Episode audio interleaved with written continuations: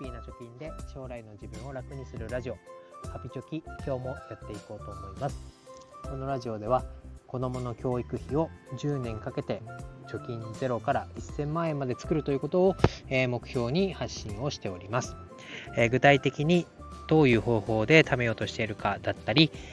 いくら貯まっているのかということはブログに書いておりますのでぜひプロフィール欄から見に来てください、えー、今日のテーマは投資の順番は守らなく守らなくたっていい今すぐ始めてみようということで、えー、お送りしたいと思います。まあ、結論はですね、まあ、投資に限らずですけど、まあ、とにかく何か新しいことにチャレンジしようと思ったら、始めてみたらいいということについて話したいと思います。えー、私がそもそも投資を始めたきっかけっていうのは、えー、もともと会社の同期からうん受けた言葉が衝撃的だったというのが、まあ、きっかけです。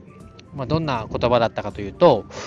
まあ、結婚してで奥さんから、まあ、現金でお小遣いをもらって生活してるんだという話の中で、えー、今時現金もらってるの？という、まあ、びっくりされたと。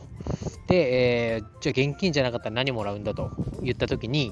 や今現金で支払ってる人っていなくないみたいな。もうキャッシュレスの時代だよみたいなことを言われて、で、具体的にこう根掘り葉掘り聞いてったら、まあ、キャッシュレスというものがあって、それには、えポイントがついて現金よりお得だと。で、さらに、その家計簿とかをコントロールするにも、まあ、キャッシュレスから、えー、家計簿アプリにつないで、ほぼ自動化でやってると。で、投資、まさかやってないとか言わないよねみたいな話になって、やってないよと言ったら、それも時代遅れだよみたいな 話になって、だいぶこう、稲妻に打たれたような経験があって、投資を始めたという経緯がありますと。で、その投資を始める、始めようと思って、いざ何から始めたかっていうと、まずは投資の本を3冊ぐらい読んでみました。そうすると、その3冊共通して、えー、全部ですね、投資を始める順番みたいなのが書いてありました。で、えー、その本に書いてあった順番っていうのは、まず第一に家計を見直しましょうと。で、2つ目に家計を見直した結果、えー、余剰のお金が出てくるはずですと。で、その余剰のお金をまず貯めて生活防衛資金を作りましょうと。で、その後に投資の勉強を始めて、まあ、どういういった投資の手法で、えー、チャレンジするのかっていうのを決めましょうと。で、最後に投資をしましょう。みたいな、あこの5段階、5ステップで書かれていました。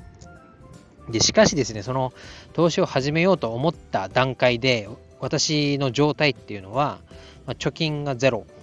で、給料日に、まあ、カードの引き落としが来て、で、現金2万しかないよみたいな。入ってきたけど、すぐカードに引き落とされて、使えるお金が2万円しかないよ。みたいなで、余剰資金ってそもそもなんだと。余剰になるお金なんか1円もねえぞと。で、まあなんだ、生活費として20万円ぐらいが出ていっているとしたら、それを半年分貯めるっていうのがまあ生活防衛資金という考え方だよ。で、20万使ってて半年って言ったら120万貯めなきゃいけないじゃんみたいな。これをやってたら一生投資なんかできないぞというのがまず感想でした。で、もう知らんと。そんなセオリーをぶっ壊して、えー、投資をね、始めるのが遅くなるんだったら、とりあえず始めてみろということで、えー、1000円から投資を始めてみました。で、えここからが、まあ、その、今日のタイトルにもなっている、まあ、投資の始めるんだったら順番守らなくていいよという話になるんですけど、この1000円始めてみたらですね、なんとなくこう変わってきました、自分の生活が。どう変わったかっていうと、まずまあ1000円だったら、なんかこう、損したとしても、たかが1000円じゃないかと。お前はいつもパチンコでね、まず1000円投資 投資っていうか、投入をして、でひどい時には10万ぐらい投入をして、負けて帰ってきてるじゃないかと。そのパチンコ1回分お休みすれば、この1000円っていうのは回収できるぞという、まあ、まあ、くず、パチンカスとか言われますけど、そういう発想からスタートして、まあ、1000円だったらなんとか取り返しがつくからやってみようと。なったと。でちょうど始めた時期が良かったのもあって、コロナが始まって、ちょうど始まる前か、始まる前で一気にこうガンと落ちた時でした。ただガンと落ちてからしばらくしたら、その投資をしたお金が置いとくだけで徐々に徐々に増えていくと。だコロナの後に相場が盛り上がったというタイミングがあってその波に乗れたこともあり投入したお金が徐々にみるみる増えていったとでこの増えていくってことはもしかしたら投資の金額を増やしたらもっと増えるスピードって増える変わるんじゃないかと。倍増するんじゃないか。ということで投資に回すお金をなんとかあ工面できないかという発想になりました。そこでじゃああなんだ家計を見直してみようじゃないかと。無駄に使っているお金はないんじゃあるんじゃないかというところに、えー、着目をしてで携帯を変えて格安 SIM にするとかまあ、いらない保険はなかったですけど、そういう保険に似た商品に毎月お金を払ってたものを解約して投資に回すとか、そういったことをしていくと、徐々にこう、初めに読んだ投資の本に書いてあることっていうのを自然とやれていた。生活を見直して、余剰資金を作って、生活防衛資金を貯める。そして投資を実際にしてみましょうと。余ったお金でやってみましょうという、なんかこういうなんだ正解とされているストーリーに乗れてきたっていうのがありました。で、えー、それで投資を、なんだろう、投資を始めるというか、投資をする金額が増えてきたという経緯があって、で、徐々に無駄遣いはやめた方がいいよねとか、えー、同じクオリティで同じサービスのものだったら安い方がいいよねみたいな発想になってきましたと。で、この1000円始めたところから、まあ、言ったら経済、経済じゃない、家計の体質が徐々に徐々に変わってきたなというのが振り返るとあります。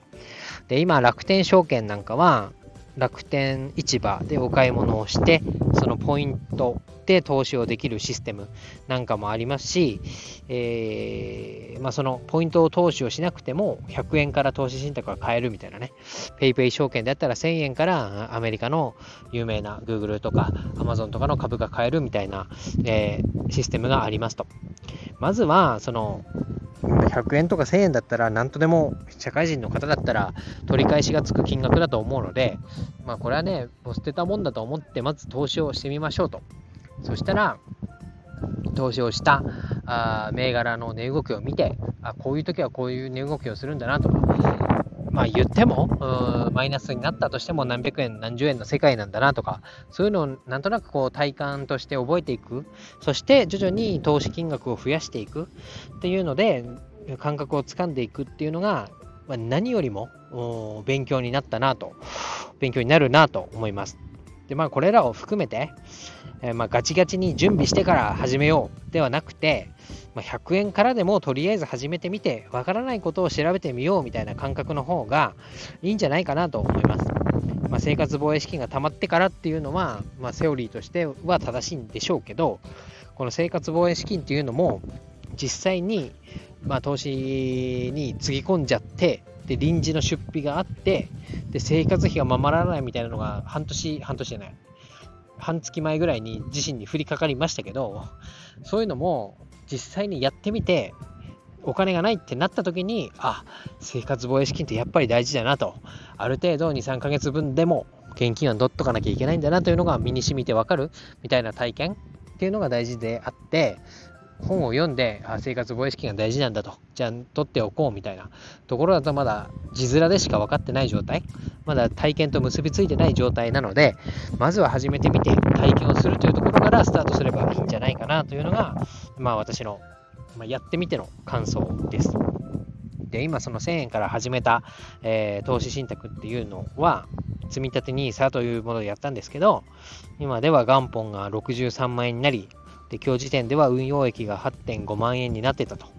いうことになっているということで、まあ、始めてなかったらおそらく今この63万になっている元本っていうのも浪費で消えていて、生活もね、給料日が待ち遠しくて、給料が入ったらカードで引かれ、残りいくらで暮らさなきゃいけないみたいな、そういうこうひもじい生活だったんじゃないかなと思います。まだ全然お金持ちじゃないですけど、こういう投資をするっていうところで、まあ、貯める体質にちょっとでもこう切り替わったところが自分では大きいなと思います。で、まあ、これは何から始まったかというと何度も言いますけれども、とりあえず1000円から投資を始めてみたというところから始まりました。なので、まだ投資を始めてない方、また新しいことにチャレンジしてる、しようと思ってるけど、踏み出せてない方がいましたら、まあ、このね、ちょっとでも始めてみる、何かをやってみるというところからスタートしてみるのがいいんじゃないかなと思います。で、えー、このチャプター欄には私が初めに読んで今でも持っているためになった投資の本3つ紹介しておきます。えー、まあ、メルカリ読書みたいな話も何回か前の放送でしましたけど、中古のね、そういうフリーマアプリなんかにもいっぱい出てる商品ですから、ぜひ、えー、中古の本だとしても買ってみて読んでみると、まあ、勉強になると思いますので、ぜひ参考にしてください。ということで今日は以上です。バイバイ。